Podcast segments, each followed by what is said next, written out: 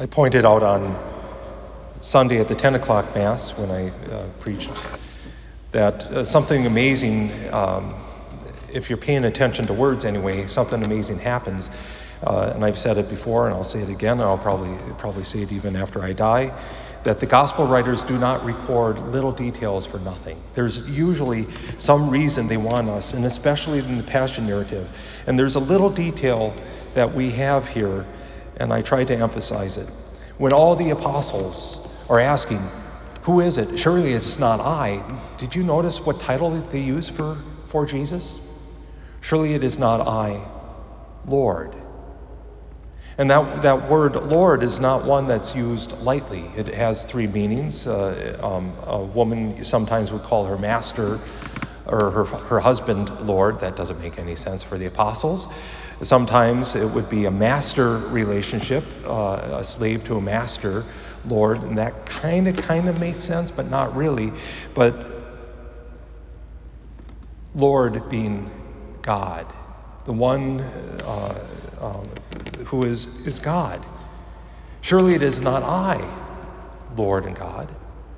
Surely it is not I. But then there's Judas. Surely it is not I, Rabbi. That's not Lord, that's teacher. And there's there's nothing wrong with being a teacher, but Jesus is not just a teacher. There's something more about Jesus, and maybe that's why Judas found it so easy to sell Jesus for thirty pieces of silver, to betray Jesus for thirty pieces of silver, because he didn't understand who Jesus Christ truly was.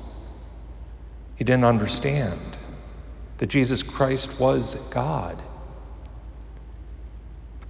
Surely it is not I, Rabbi. You have said so.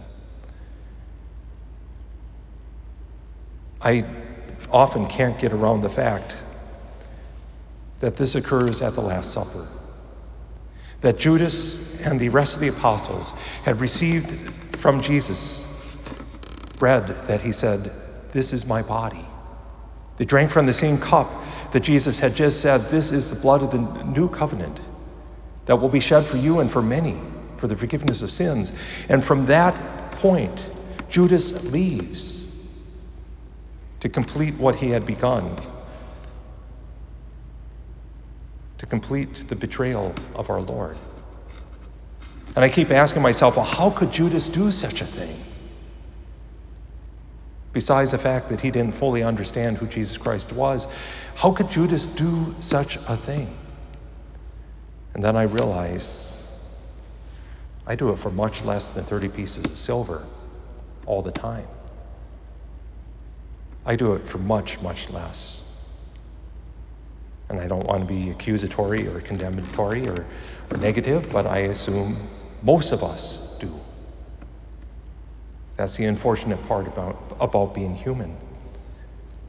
And even the apostles, all but John the apostle, run away from Jesus eventually.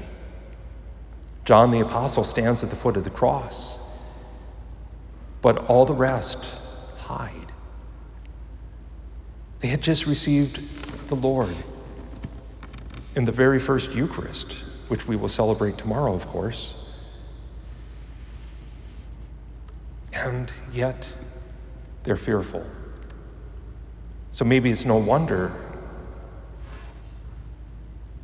and I've said it before too, that so few of us really believe in the Eucharist. And maybe this time of quarantine and staying away from the Blessed Sacrament, of not receiving, maybe it's good.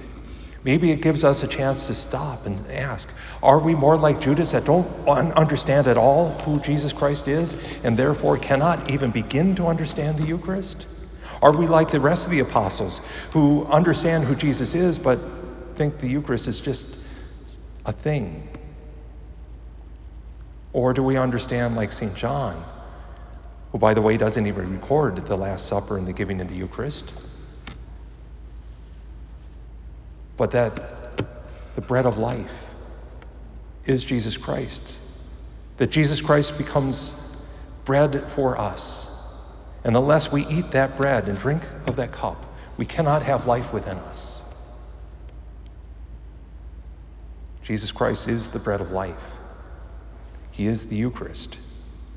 This time of the great fast, this time of longing for the Eucharist, let us understand that we can no longer be like Judas, not fully understanding who Jesus Christ is, not understanding what the Eucharist, who the Eucharist is, rather, but rather to be more like Saint John, to be able to have courage to stand at the foot of the cross, to know Jesus Christ is there, longing for us to understand him.